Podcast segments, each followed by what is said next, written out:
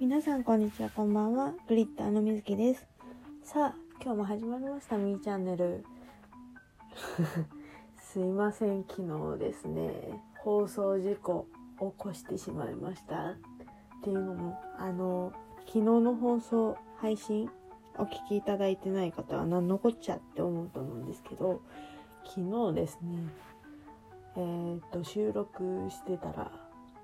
まあ、まず状況的には、自宅のリビングでひとりです。親はふたりとも寝ていますっていう状況で始めたんですけど、ちょっとした拍子にね、母が寝てたのに起きてきたんです。そうしたらもうあのなんか会話でも入ろうもんならもう後戻りできないじゃないですかっていうことで一回収録止めました。でまあ普通だったらそっからまたね状況が改善されたらもう一回再開するんだけれども、まあもうその時時刻じゅうにじ回ってました。もう私すごい眠いです。仕事終わりだし疲れてるしもう無理、寝つくまで待てないと思って、親はもうしょうがない、これはもうこのまま開けるしかないわっていうことで、えー、っと親が部屋を出て行った隙に、えー、うーんと締めの音楽を流しで強制終了っていうオチですね。本当にもうすいません。で、えー、っと何を話してたかというと、前回昨日の配信であのね、私の好きなアニメの、なんていうんですか、変、変遷というか、ちっちゃい頃からこれとこれとこれとこれが好きだったよっていう話をしている中でね、多分、最終的に、あの、ピチピチピチのお話について解説をしていたところで、あの、ブチッと切れているっていう感じだと思うんですけど、うんうんうん。もうね、そう結局ピチピチピチはすごく大人見てていいアニメだよっていうこととねを伝えたかったわけです。であとメイプルタウン物語はほのぼのとしてるし、三丁目の玉はまあ今もリバイバルみたいな感じで人気だし、うんみかん絵日記はなんかオレンジ色の猫の話、猫と主人公の話なんだけど、そうねな、なんだっけ、なんか、うーん、絆の話みたいな感じだったかなっていうのをね、最終的に喋って締めたかったわけですよ。ちょっとね、うまくいきませんでしたけど。そうそう、だからね、うーん、そんな感じで、まあまあ、マイ、うーんと、メジャーな、アニメは全く通ってきませんでしたっていうね話ですよ。で、で、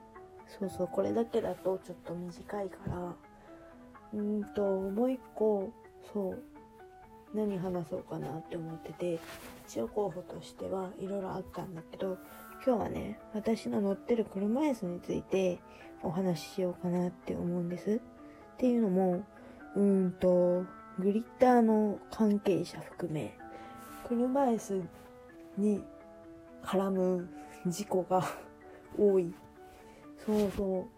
う。それこそ、プロデューサー、グリッターのプロデューサーのね、阿蘇まりさんも、ふつか連続だか、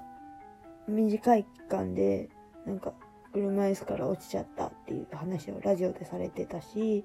あとなんか昨日聞いたのは、マナタン？同じ登録メンバーのマナタンがね、車椅子から、何？側溝に落ちたんだっけな？なんかそうらしくって、あらあらあらあらって感じなんですけど、そうそう、かくいう私は、車椅子から落ちたことはないんですけど、あのー、まあ、手動と電動車椅子とに種類持ってて、高校の時に電動車椅子を買ったんですよ。で、えっと、うーん、えー、電車の駅から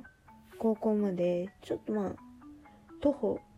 じゅっぷん弱ぐらいだったかな。手動で漕いで行くにはしんどい距離だったんですね。で、電動を、まあ、通学のためではないんだけど、買って、普段はスクールバスがあったから、スクールバスで行ってたんだけど、まあ、お休みの日とか、生徒会とかやってたからね、あの、スクールバスが出ない時に学校に行くことがあった場合は、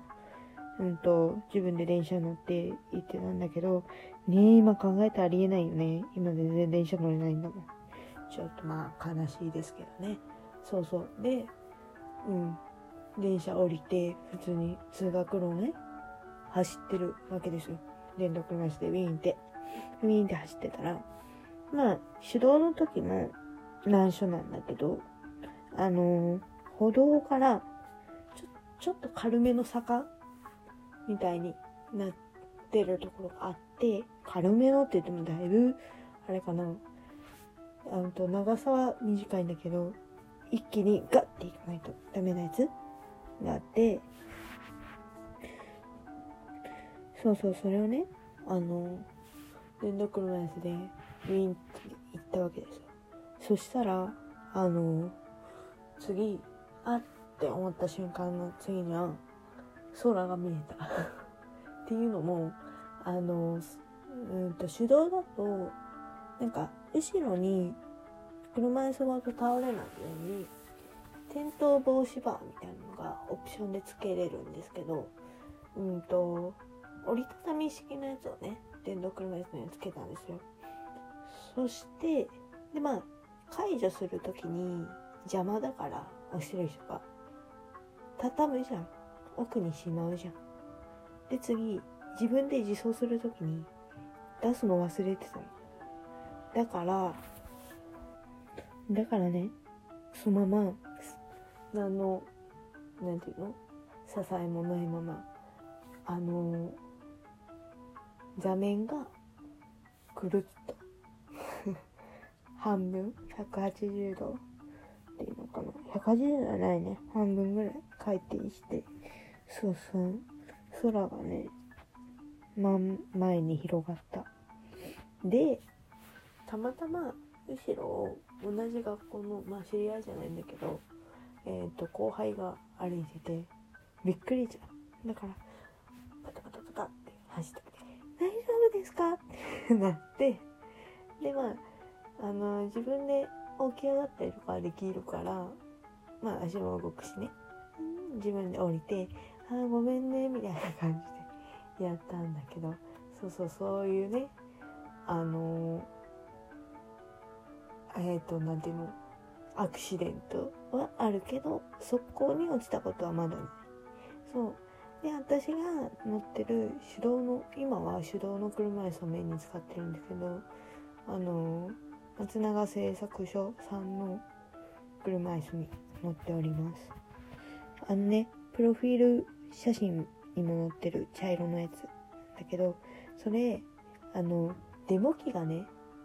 貸し出しはしてもらわなかったんだけど、こういう感じですよ。どれにしますかって決めるときに、病院に業者の人が持ってきて、で、見たときに、あ、これがいいですって言って、決めた色と、そのまんま一緒の色にしたのね。やっぱ見てわかるのって一番いいじゃないですか。気に入ったし、それにしたら、なんかちょうどその年の、新春か、ん、んと、新春ドラマかなんかで、嵐の桜井翔さんが、あの主演で車椅子バスケの男性の話のドラマをやってたので、そのあの小道具の提供が松永製作所で、うんと私のやつデモ機を見て決めたから、デモ機を使ってるんでしょうね。全く一緒でびっくりした。えー、すごい。だって今まで生きてきてっていうか、今まで車椅子乗ってきて、そんな自分と全く同じ車椅子が使われてるってこともまずないし、その、だいたい、えっと、日清、日清正規さんだっけ、日清さんとか、ニックさんとかが多かったから、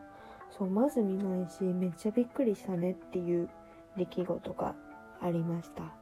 まあね、他にもね、車椅子メーカーさんいっぱいあって、オーエックス さんとかも乗ってみたいなと思うんだけど、ちょっとね、なかなか手が出ないですね。っていうことで、ちょうどいい時間になりましたので、これで今日はちゃんと締めれそうだから締めようかなと思います。でね、えっと、以前からお知らせしているように、えっと、